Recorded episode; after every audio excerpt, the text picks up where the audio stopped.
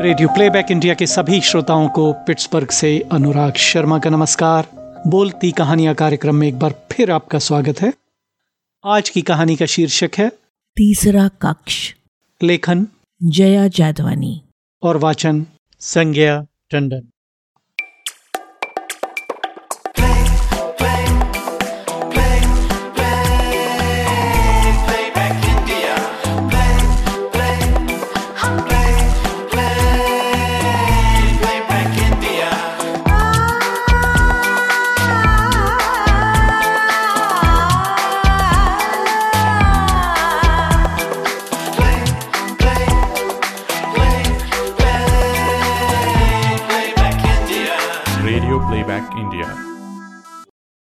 दरअसल जो जाना जाता है, बस दो कक्षों की कहानी है।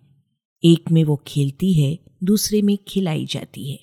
वैसे उन कक्षों में इतनी भी असमानता नहीं। चीज़ें लगभग एक जैसी ही घटती हैं। सिर्फ़ हम उन्हें देखते अलग अलग अंदाज में हैं और तीसरा कक्ष होता वो नहीं है, जो हम सोचते हैं और जो हम सोचते हैं वो तो कभी नहीं होता। कक्ष एक पर्दा उठता है। अरे रे, मेरी छोटी सी बच्ची, देखो ये सारे खिलौने तुम्हारे हैं। ये गुड़िया, ये बर्तन, ये गुड्डा, इन सबसे खेलो तुम।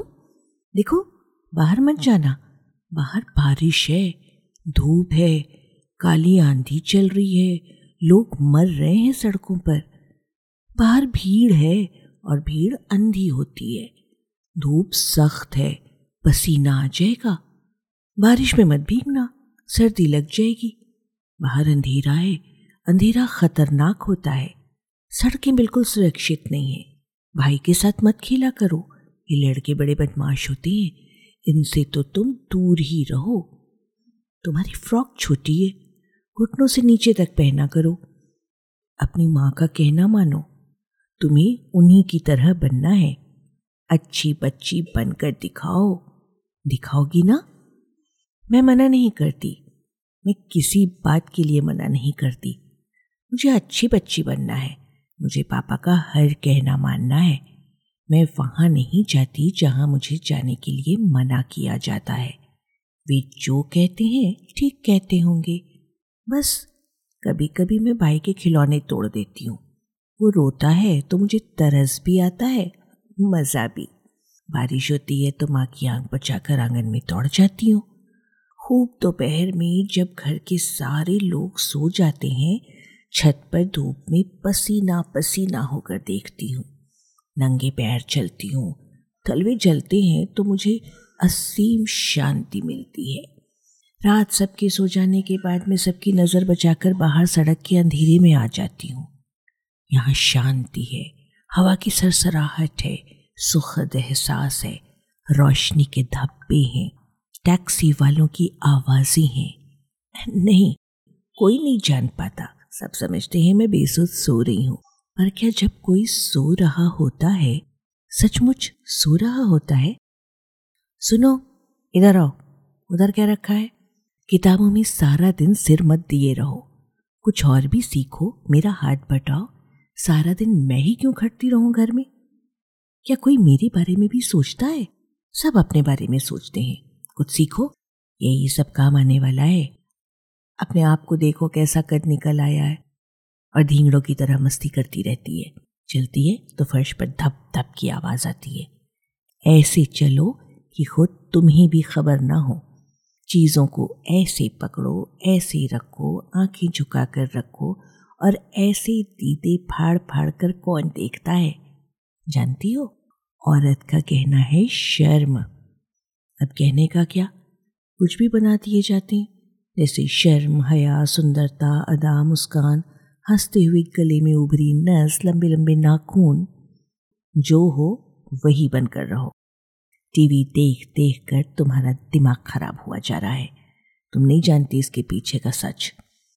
ये जो हंसती काती लड़कियाँ नज़र आती हैं, कभी कम, कभी और भी कम कपड़े पहने हुए, इन्हें कोई अच्छा नहीं समझता।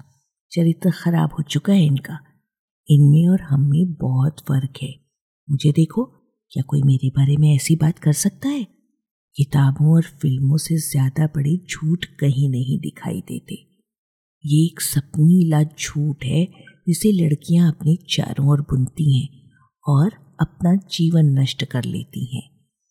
सच तो यही है कि तुम जो हो, तुम्हें वही बनकर रहना है। ठीक कहती है माँ। मैं जानती हूँ, इन किताबों में कुछ नहीं रखा। ये सिर्फ़ सपने दिखाती हैं, और सपने। सपने क्या पूरे होने के लिए होते हैं?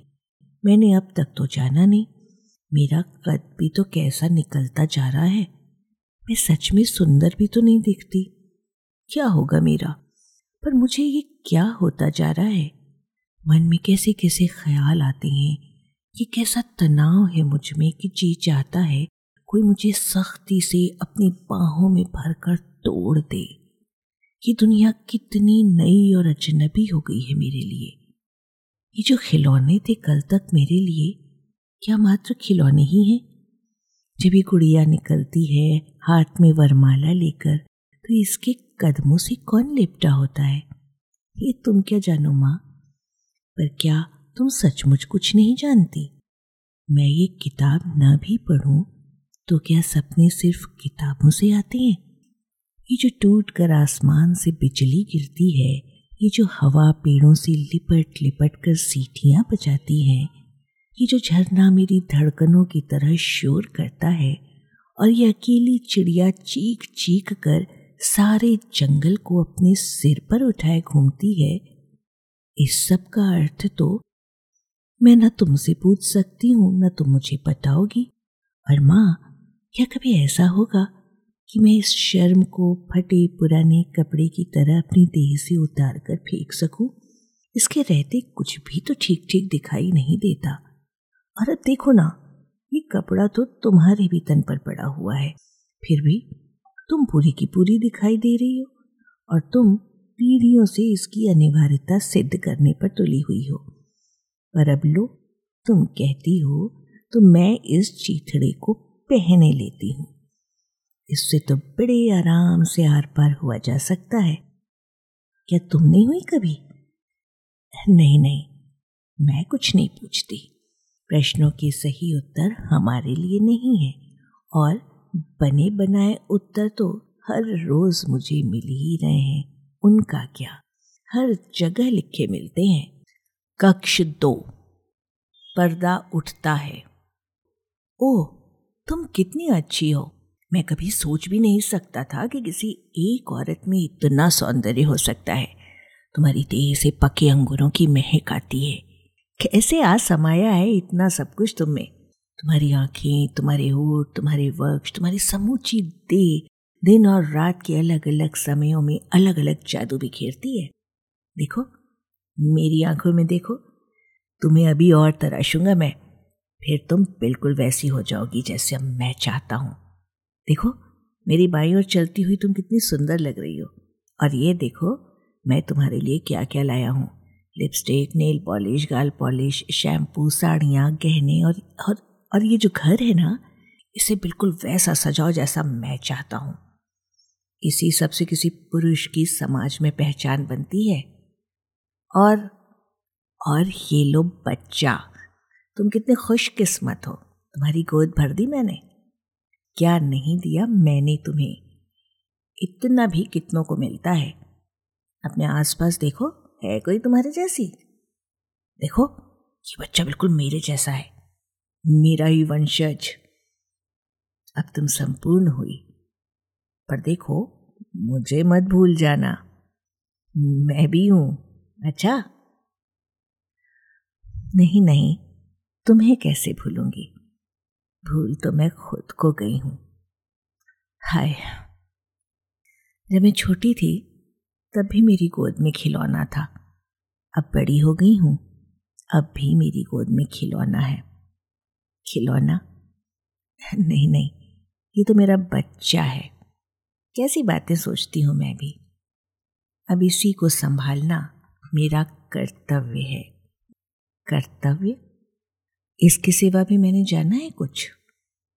कुछ भी तो नहीं बदला मेरे लिए, और मैं इतनी बड़ी हो गई। और अब ये क्या होता जा रहा है मुझे? मैं क्यों तुम्हारे आईनों में अपना चेहरा देखने से इनकार कर रही हूँ? हाँ मेरी आँखें खूबसूरत हैं, पर मेरी हैं। इनसे वही देखना चाहती हूँ जो मुझे अच्छा लगता है। अब देखो ना, हमारे लिए सुख कोई और चुनता है, हम ले लेते हैं। दुख कोई और चुनता है, हम ले लेते हैं। हम किसी और के आईने में अपना चेहरा देखते हैं। तुम्हारे वक्ष सुंदर हैं, पर मेरे हैं। वो कहता है, हम मान लेते हैं। अपनी देह से हमारी पहचान कोई और कराता है। कहाँ देखी है मैंने अपनी देह आज तक? कपड़े उतार कर अगर आईने के सामने खड़ी हो जाऊँ तो पहचान पाऊँगी खुद को। आईना उसके पास है। आईना उसका है। आईना वो खुद है। बदलता है वो। बदलते हैं हम। उसने तय कर रखे हैं हमारे लिए नियम। वो हमें कपड़ा पहनने के ढंग सिखाता है अच्छा लगने के ढंग सिखाता है। वो हमें हमारी जगह दिखाता है। कहता है, बैठ जाओ, हम बैठ जाते हैं। अब देखो ना, उसने मुझे पूरा तराश दिया है और अब कहता है, देखो, मैंने तुम्हें क्या से क्या बना दिया? सचमुच। क्या वो जानता है? क्या और कितना तराशा जा सकता है? ये जो रोज सुबह सूरज का गोला निकलता है, तरतीबवार होता है। या ये जो बारिश होती है, हवा चलती है, मन उड़ा उड़ा सा रहता है, कुदरत में कुछ भी तराशा नहीं गया। इसलिए इतना सुंदर है सब कुछ। देखो, मैंने आज तक अपने बारे में कुछ नहीं सोचा, पर क्या सचमुच कुछ नहीं सोचा? अब सारी सच्चाइयाँ तो किसी से कही नहीं जा सकती। फिर मैं कैसे कहूँ? और क्यों? कक्ष तीन पर्दे के भीतर। देखिए, अधिक से अधिक आप दो कक्षों के दरवाजे खोल सकते हैं, तीसरे के कभी नहीं। अब ऐसा नहीं कि मैं इस कक्ष के बारे में कुछ नहीं जानती, खूब जानती हूँ। अरे, यही तो हम जीती हैं। पर हमारे यहाँ तो अपने बारे में सोचना इतना बुरा है कि सोचा हुआ कह भी नहीं सकते। अच्छा बताओ जो बात किसी एक के लिए सही है, दूसरे के लिए गलत कैसे हो सकती है? अब देखो ना, मैं चाह कर भी बुरी नहीं बन सकी। तो क्या मैं बुरी नहीं हूँ? हूँ तो पर क्या करूँ? तुम्हें ही मुझमें देवी ढूँढने की आदत है। अब मैं जो बनना चाहती हूँ, बनकर दिखा दूँगी तो तुम ही दिक्कत में पड़ोगे ना। मैं तो संस्कार वश ऐसी रह गई, नहीं तो और अब जबकि संस्कार भी शर्म की तरह फटे कपड़ों से मेरे जिस्म पर झूल रहे हैं तो तुम ही बताओ, मैं कितनी देर इसमें रह सकती हूँ? जब तक मैं चाहूँ बस, मेरा जीवन इन्हीं चार अक्षरों पर टिका है, जब तक मैं चाहूँ। जिस दिन मैंने ही न चाहा, क्या कोई भी रोक सकेगा? अब ये कक्ष, तीसरा कक्ष। वास्तव में कक्ष नहीं है ये। एक लंबी अंधेरी सुरंग है। बरसों का बहता काला पानी। दीवारों और छतों पर लटकती जाने कितनी नामालूम चीज़ें और प्रत्येक चीज़ का लंबा इतिहास। अब इस सब के पीछे तो नहीं जाया जा सकता ना।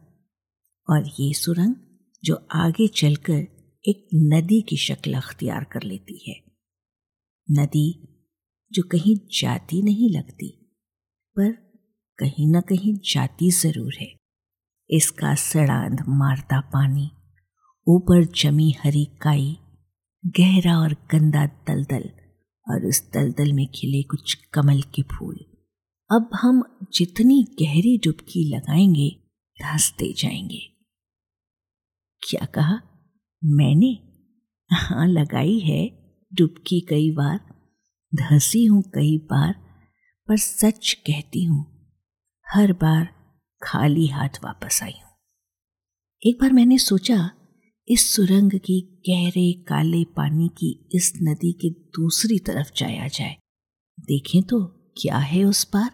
मैंने अपना तमाम जीवन नासमझियों में गुजारा है। पर अब चाहती हूँ कुछ जानूं, वो क्या है जो? और मैं इसमें उतर गई। उतरकर उस पार चली गई और फिर वापस नहीं आई। और ये जो मैं बोल रही हूँ, अब छोड़िए ना, सारे राज ज़रूरी हैं, खोले जाएँ। और अब तुम ऊपर ही रहना, समझे? ये द्वार मैं तुम्हारे मुँह पर बंद करती हूँ, जहाँ कोई नहीं जाता।